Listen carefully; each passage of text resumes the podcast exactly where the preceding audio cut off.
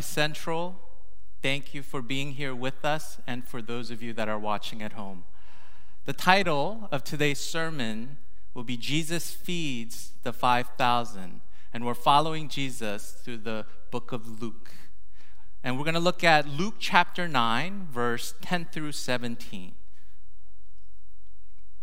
And it begins in verse 10. On their return, the apostles told him all that they had done, and he took them and withdrew apart to a town called Bethsaida. When the crowds learned it, they followed him, and he welcomed them and spoke to them of the kingdom of God and cured those who had need of healing. Now the day began to wear away, and the twelve came and said to him, Send the crowd away to go into the surrounding villages and countryside to find lodging and get provisions, for we are here in a desolate place. But he said to them, You give them something to eat. And they said, We have no more than five loaves and two fish, unless we are to go buy food for all these people. For there were about 5,000 men, and he said to his disciples, Have them sit down in groups about 50 each.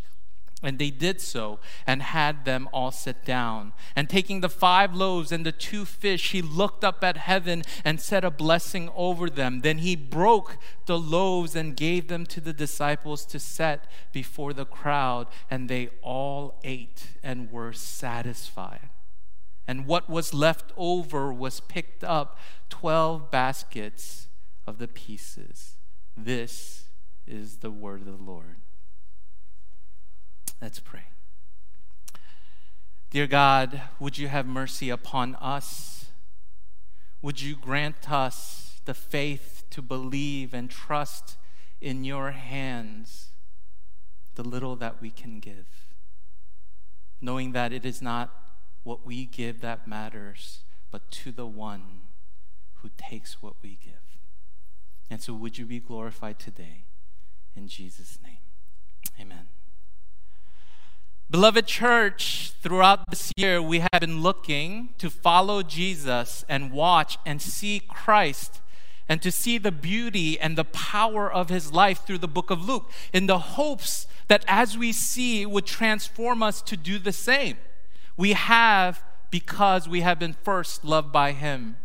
The text today is the one miracle apart from the resurrection recounted in all of the Gospels. Let that sink in. The only other next to the resurrection.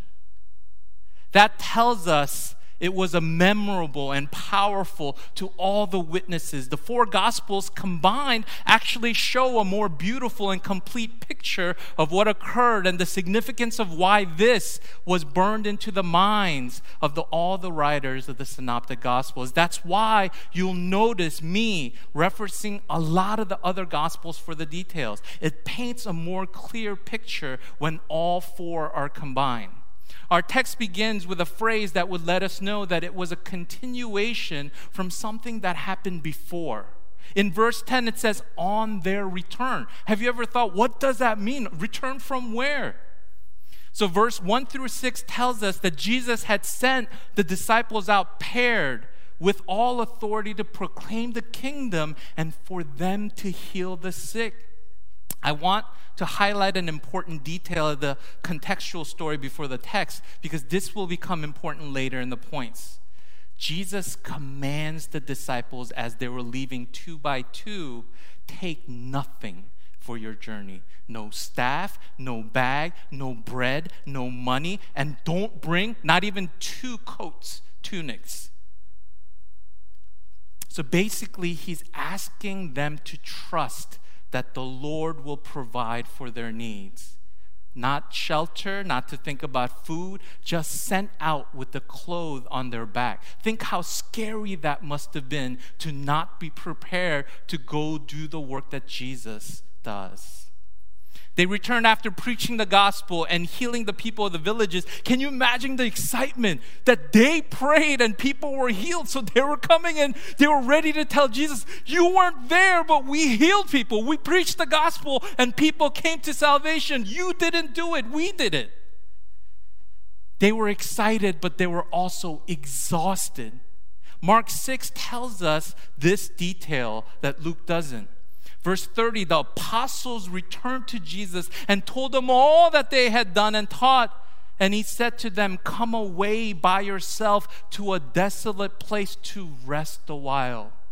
For many were coming and going, and they didn't even have time or leisure even to eat. And they went away in a boat to a desolate place by themselves. Doesn't it sound like 2020?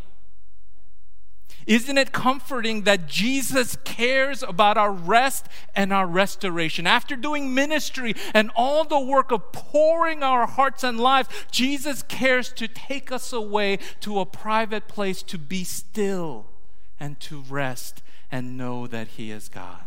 Ministry and serving is fulfilling, but it is also absolutely exhausting. And especially this year, we are all zoomed out yet it's the only way to love our neighbors. Everything is hard. Ministry with the necessity to pivot and also the piling challenges of work. Adjusting with your kids' virtual classrooms and their grades are dipping everywhere. And you're like, what is this F? I thought you did all your homework. And our marriage is all strained because we can't manage any of it. Most of all, it's hard because we feel like we're not doing anything well. We're not parenting well. We're not working well. We're not managing our life well. We're not managing our stress. Everything feels like it's hard. And Mark gives us more details about why the disciples were so exhausted. In verse 33, it says, Now many of them saw them, Jesus and the disciples, going and recognized them and you know what the crowd did? They ran. They didn't want to miss out on Jesus and the disciples and being a part of them. So they ran from all of their towns and got there before Jesus and the disciples. Think of the eagerness, think of the brokenness, think of their needs. They were so desperate that they ran while Jesus and the disciples got in the boat to go to the other side to a desolate place. They ran because their need was so great. Are these CrossFit people? Like, how did they outrun Jesus and the boat? But they outran them because it speaks to their sheer desperation for healing and to hear good news. Aren't we desperate to hear good news? In 2020, isn't our heart asking God, let me hear good news instead of another bad news? The Bible says he had compassion on them because they were like sheep without a shepherd. Jesus' heart broke for them. And so he begins to heal them and share the good news again. So Jesus re engages. The text is Jesus' miraculous of feeding the 5,000, and it comes directly after this context. So, we're going to look at three phrases found in the text to give us insight into the personal journey as Jesus' disciples, our own, and what happened to the disciples as they were walking. The first point is this there is a call to discipleship in the phrase, you give them something to eat. Secondly, there's a call to serve sacrificially in the phrase, no more than five loaves and two fish. And lastly, there's a call to believe in Christ as they all ate and were fully satisfied. So, point one Jesus calls us to discipleship when he says, You give them something to eat. When you hear that emphatic, emphatic command, what would have been your reaction to Jesus? You give them something to eat. Imagine you're looking out and there's 20,000 people you give them something to eat. What would you think? Oh, yeah, I got this. Jesus, chill out. The disciples' response resonated with me and how I would react. John in his Gospels fills the missing details for us. Some of us will respond to Jesus by diagnosing the problem of the command in itself. Philip basically tried to show Jesus why it's not logical. Just a fragment. He says, if everybody just took a piece of bread and bit it and passed it on to the next person, it would cost us 200 denarii. That's eight months' wages. If we calculate $120,000 as a medium salary, that would be $80,000 for this one meal. Who would drop $80,000 for one meal? Is it Jiro sushi? Is it Michelin star? No, it's a piece of bread that you bite and pass on. He tried to give a logical solution to why it was impossible. And then Andrew, being the doer, he doesn't go into his mind, but he just goes, All right, let's fix the problem. And he goes out and he begins to ask everybody, Who wants to give up your stuff? Who wants to give food to Jesus? And let's see what happens. And he goes through and goes through and goes through. And basically, he gets one donation out of 20,000 people.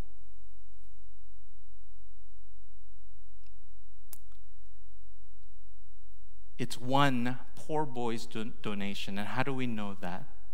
Because the Bible is so detailed. It says it was a barley loaf.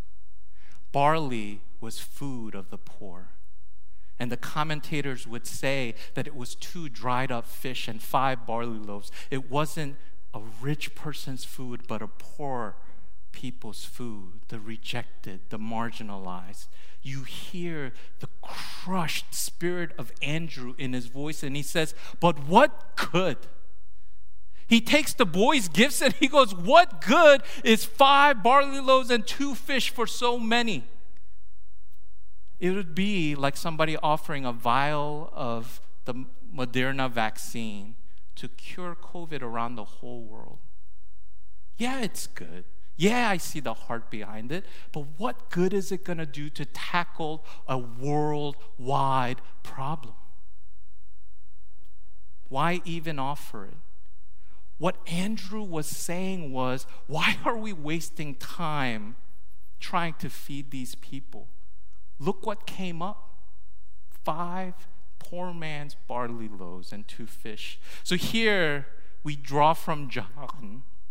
After Andrew and Philip's basically thoughts about what's going on as disciples, the most frustrating part for me as I was reading all the four synoptic gospels Jesus says he did this to test them.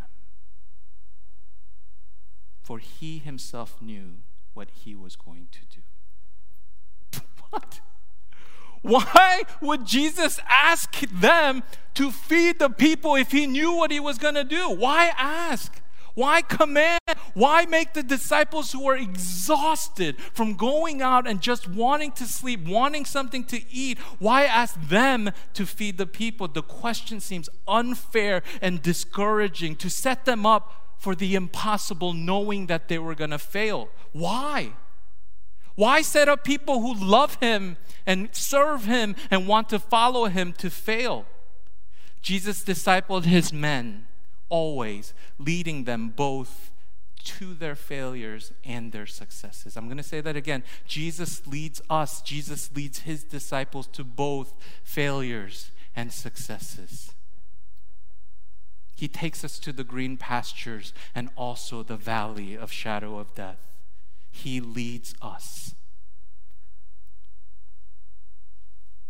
The context is so important. On their return, return from what? Pouring out, giving, being exhausted of serving.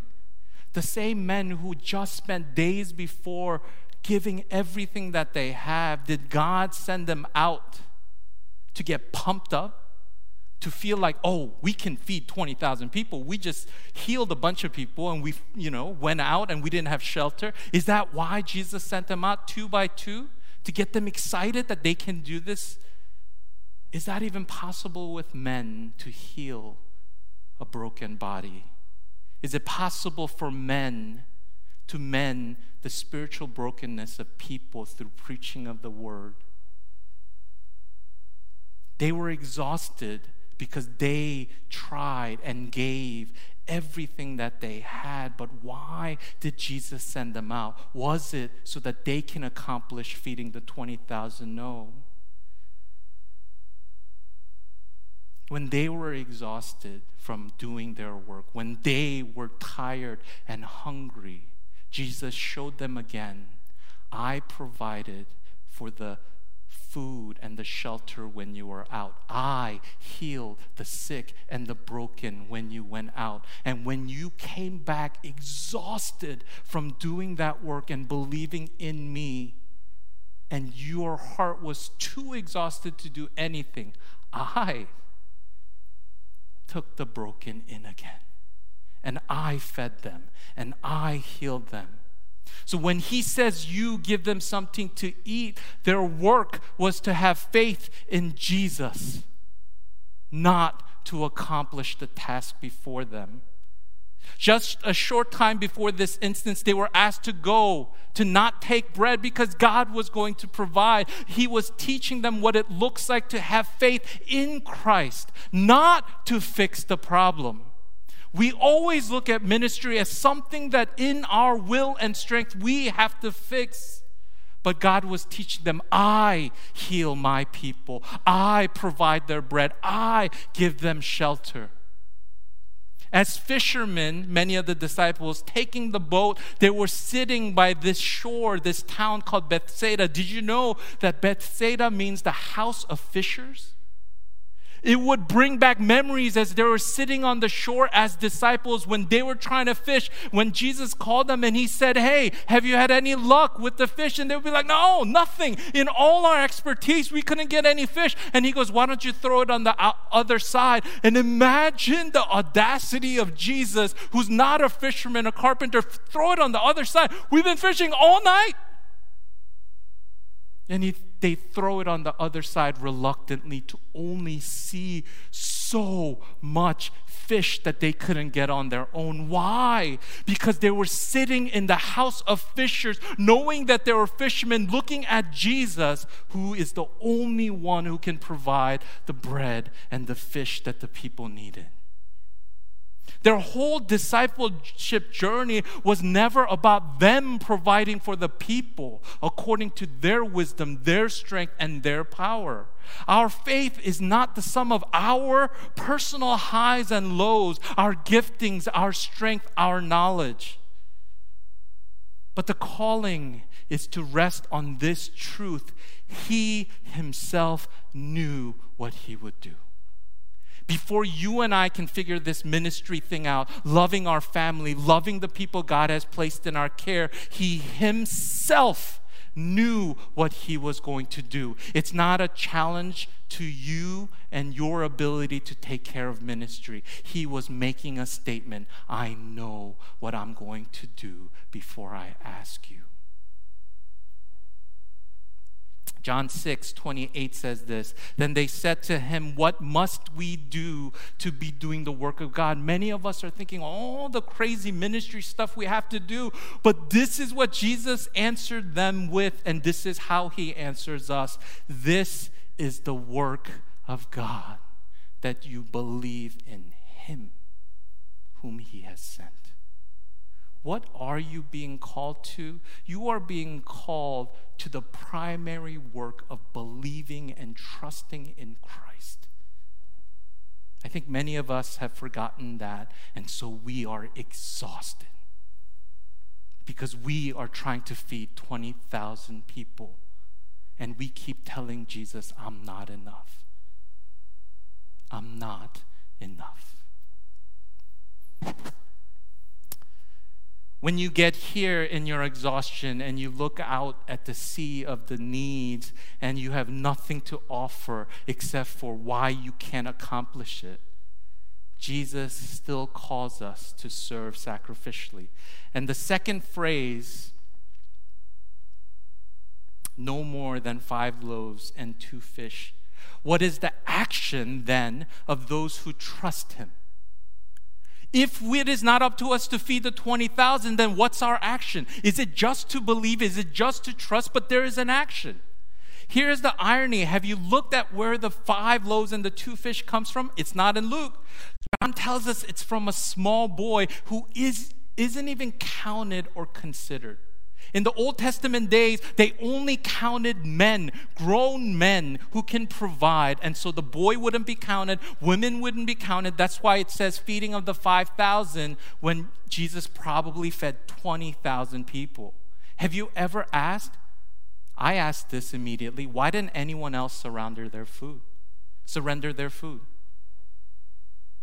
Most likely because just like everyone else, we only bring just enough for our family and for ourselves. Here's the picture of our faith. We are all trying our best to take care of our family and sometimes just a few people around us, and that's just hard enough. In 2020, just taking care of our own people is hard enough with our own strength. So, to consider going beyond sacrificial giving, as soon as you hear sacrificial giving, you're like, I'm exhausted. I can't give anymore. What's my giving, what's my serving gonna do to dent the needs of so many? Only this little boy looked at the Goliath sized need of the people and offered up what would not matter to the need what couldn't even make a dent in that need. The boy who is marginalized, the boy who's not counted, he's insignificant, himself insignificant. Why do we know that? He has no name. Three of the four synoptic gospels don't mention him.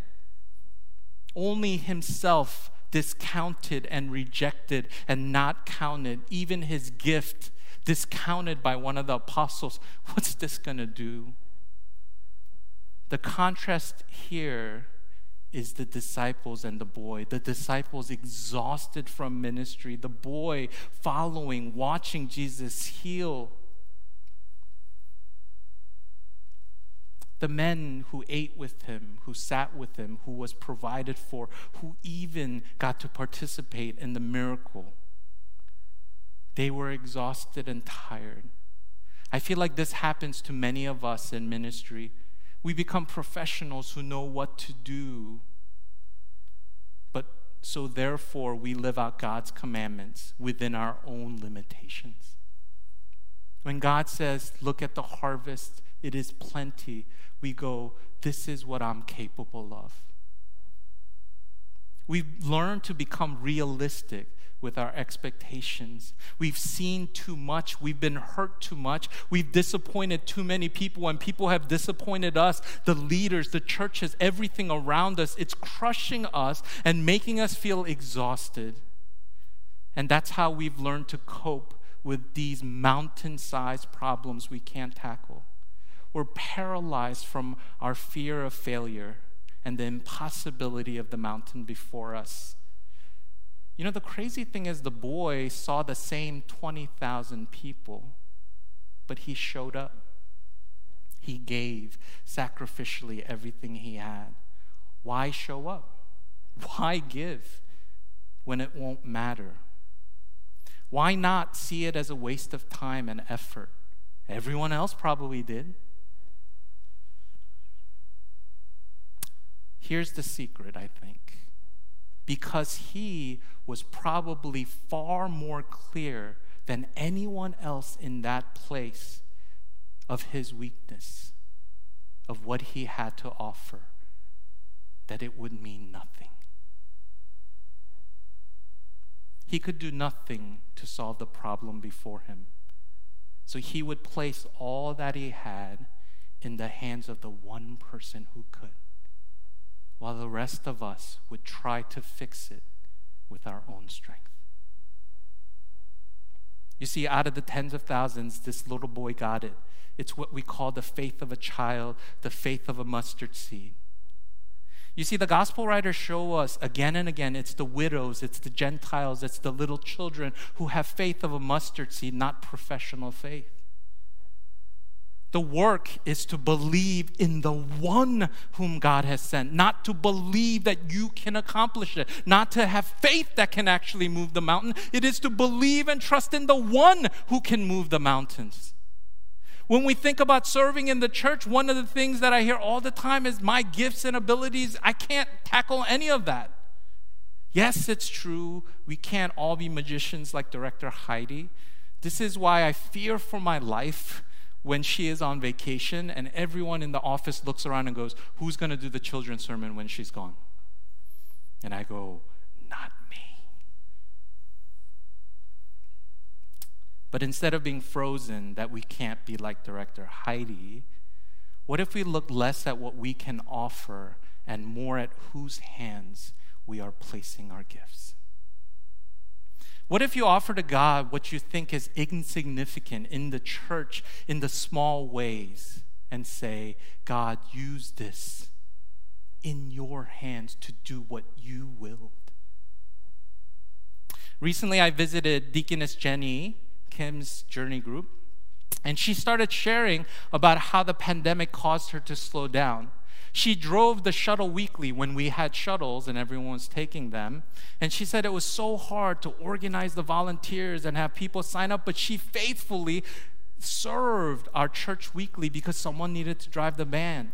And when the church closed, she actually had time to slow down, and God started placing in her heart this desire to reach out and to love the community well. And so she began to dream and believe about a local elementary school London Towne, which is a Title I school. So every month, we purchase and put together groceries for the families of the school. And so she began to share about a young man who really encouraged her. She said, When we started this thing, we didn't know who was going to serve, who was going to do what. And she talked about how encouraging it was to see this young man step up and start leading our church and how he organized it and showed so much leadership and charisma at such a young age as he served the most vulnerable and needy among us. And she said his name, Philip M. I don't know if you remember, or maybe it was before you arrived at CCPC. But for about a year, we had a third service called the evening service. We tried to hype it up. It was dark, the music was loud, you know, and we tried to keep it going. It began with a bang of hundreds of people, but by the time it closed, it lost steam. We burnt out most of our leaders who volunteered, and everybody was discouraged because we felt like, man, we don't have much to show after pouring every single week into this thing. During the services, a young man who had walked away from the church for a very long time asked to meet with me uh, for breakfast. And we would have several more breakfasts after that. Much like the young boy in this miracle, I'd watch him say again and again, I've walked away from God.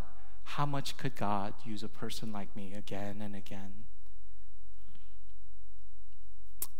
During those meetings, God whispered in my heart and said, Take him into your discipleship group. And I was like, No. Uh, he just started his journey back into faith. I don't know him too well. Uh, how's he going to lead a journey group afterwards? But I trusted in the leading of the Holy Spirit and I spoke to him and said, You know what? He is steadfast, he is hungry. And I asked him to join the group through our weekly discipleship meetings with the other guys, four other guys, he would share how he was struggling all the time, struggling with this discipleship, tr- struggling to show up, struggling with loving people, struggling with coworkers. He would share and yet he would share the gospel with his friends and bring them to church and share the gospel with his coworkers. He would share and walk through the life issue booklet with his then girlfriend, who was a non believer born in a Muslim family. And I watched him rejoice as she became a believer and she was baptized at Christ Central and became a member of our church. I watched the same young man who doubted himself take up the task of coming alongside all of these leaders and pastors and deacons to lead the London Towne lunches. I have seen him wrestle daily with the realities of what he can offer God, and he says it to us on a daily. Is this enough? And yet he shows up every day and asks God, Will you take what I can offer? I've seen his family change. I've seen his friends change. I've seen our journey group change, my heart change, and the whole church change because he kept offering his five loaves and two fish to the one who can do more with it than he could. This is the sobering reality what you and I have to offer God isn't enough for the kingdom. But the action of our trust is to give to Him what we can and leave the results to Him. Lastly, the call is to believe in Christ. They ate and they were all satisfied. You know, what we see in the outcome is a clear unbalance of giving and receiving. The only person who gave was this poor boy that no one knows the name of. We will never know. When I get to heaven, I'm going to be like, what's his name? Because no one cared on earth. But heaven cares, heaven rejoices. Out of 20,000 people, everyone else was looking out for their own family, their needs. Or bad about that. It's good, it's godly to take care of what God has placed in your care. But it was this boy who responded with childlike faith. But who benefited? It was everyone. But the miracle concludes with the abundant and complete filling of every single person who didn't contribute a thing. Nobody left not full and overly abundantly filled. Their unasked for representative was a boy with no name, unknown to them, from a town that they didn't know or care about. His sacrifice is one of the two events recorded in all of the synoptic gospels. The miracle so grand, so powerful that it would be used when people brought up the name of Jesus. Do you know about this Jesus? Yeah, I heard he fed 20,000 people with five pieces of bread and two pieces of fish. No one goes, whoa, whoa, whoa, whoa. Where did those five pieces of bread and two fish came, come from? They just go, wow, Jesus did that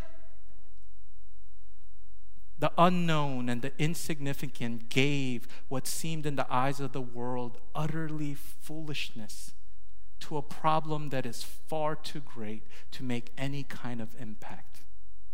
You know, there was an insignificant rabbi born in a small town who only really taught for three years, and he led and invested most of his time in a ragtag group of 12 who were uneducated and common men. He died as a criminal on the cross. He was rejected and alone, and even the clothes on his back he had to give to selfish men who wanted to play for a game to take it from him.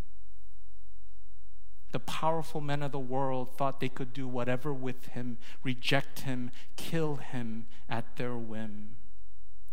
And who would believe such an insignificant death to an insignificant man meant anything? But in the hands of God, what was so little would change the world. He literally did. We could say this is the only truly meaningful change that happened in the world. This is a picture of Christ. This little boy pointed to Christ who would also offer up that which in the eyes world would never tackle the sins and the brokenness of this world. But isn't this the cure? Isn't this the vaccine that would change a pandemic of sin in our hearts and lives?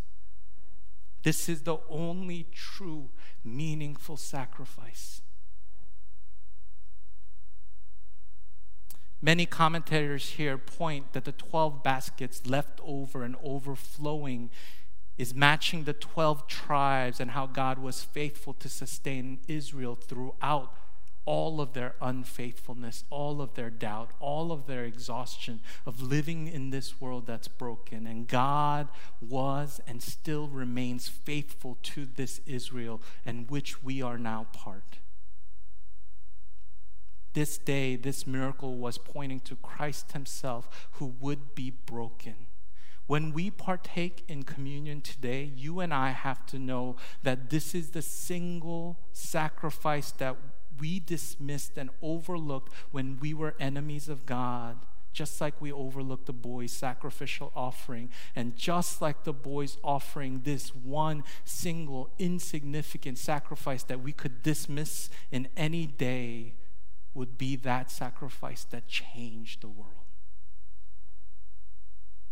through his broken body, you and I have meaning, we have life, and we have purpose. So, Jesus is the greatest provision of God's faithfulness for his people, for he truly alone is the bread of life. John 6 33, 35 says this For the bread of God is he who comes down from heaven. And Jesus said to them, I am the bread of life. Whoever comes to me shall not hunger, and whoever believes in me shall never thirst. I'm going to get real here. The humbling truth is that you and I look everywhere else to find satisfaction in this life. Even after attending church and serving most of our lives, we still look everywhere else to find satisfaction. We look at our jobs, our performance, how successful we are, what we look like in the eyes of the people who look, our popularity, our money, our financial security, our marriage. We even look at the success of our children for our security and our worth. We literally look everywhere else for our bread of life. We want His presents more than His presence we would rather have physical bread for a day than the bread of life for eternity. So I want to make an invitation to all of you who have been searching so long, looking everywhere else to find life. If you'd like to receive Christ as your Lord and Savior, the true bread of life, and if you have any questions about that faith, would you email that email address and would you text us?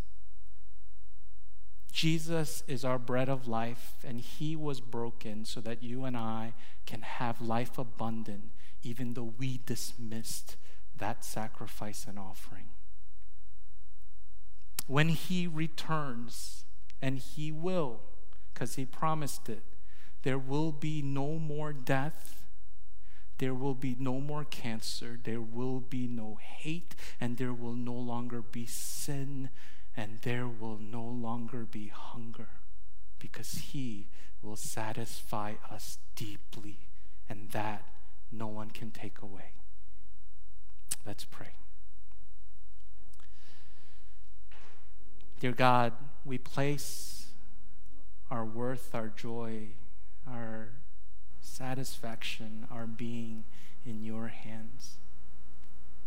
We're tired of chasing all the things that are created by you, hoping that it will satisfy, only to be left exhausted.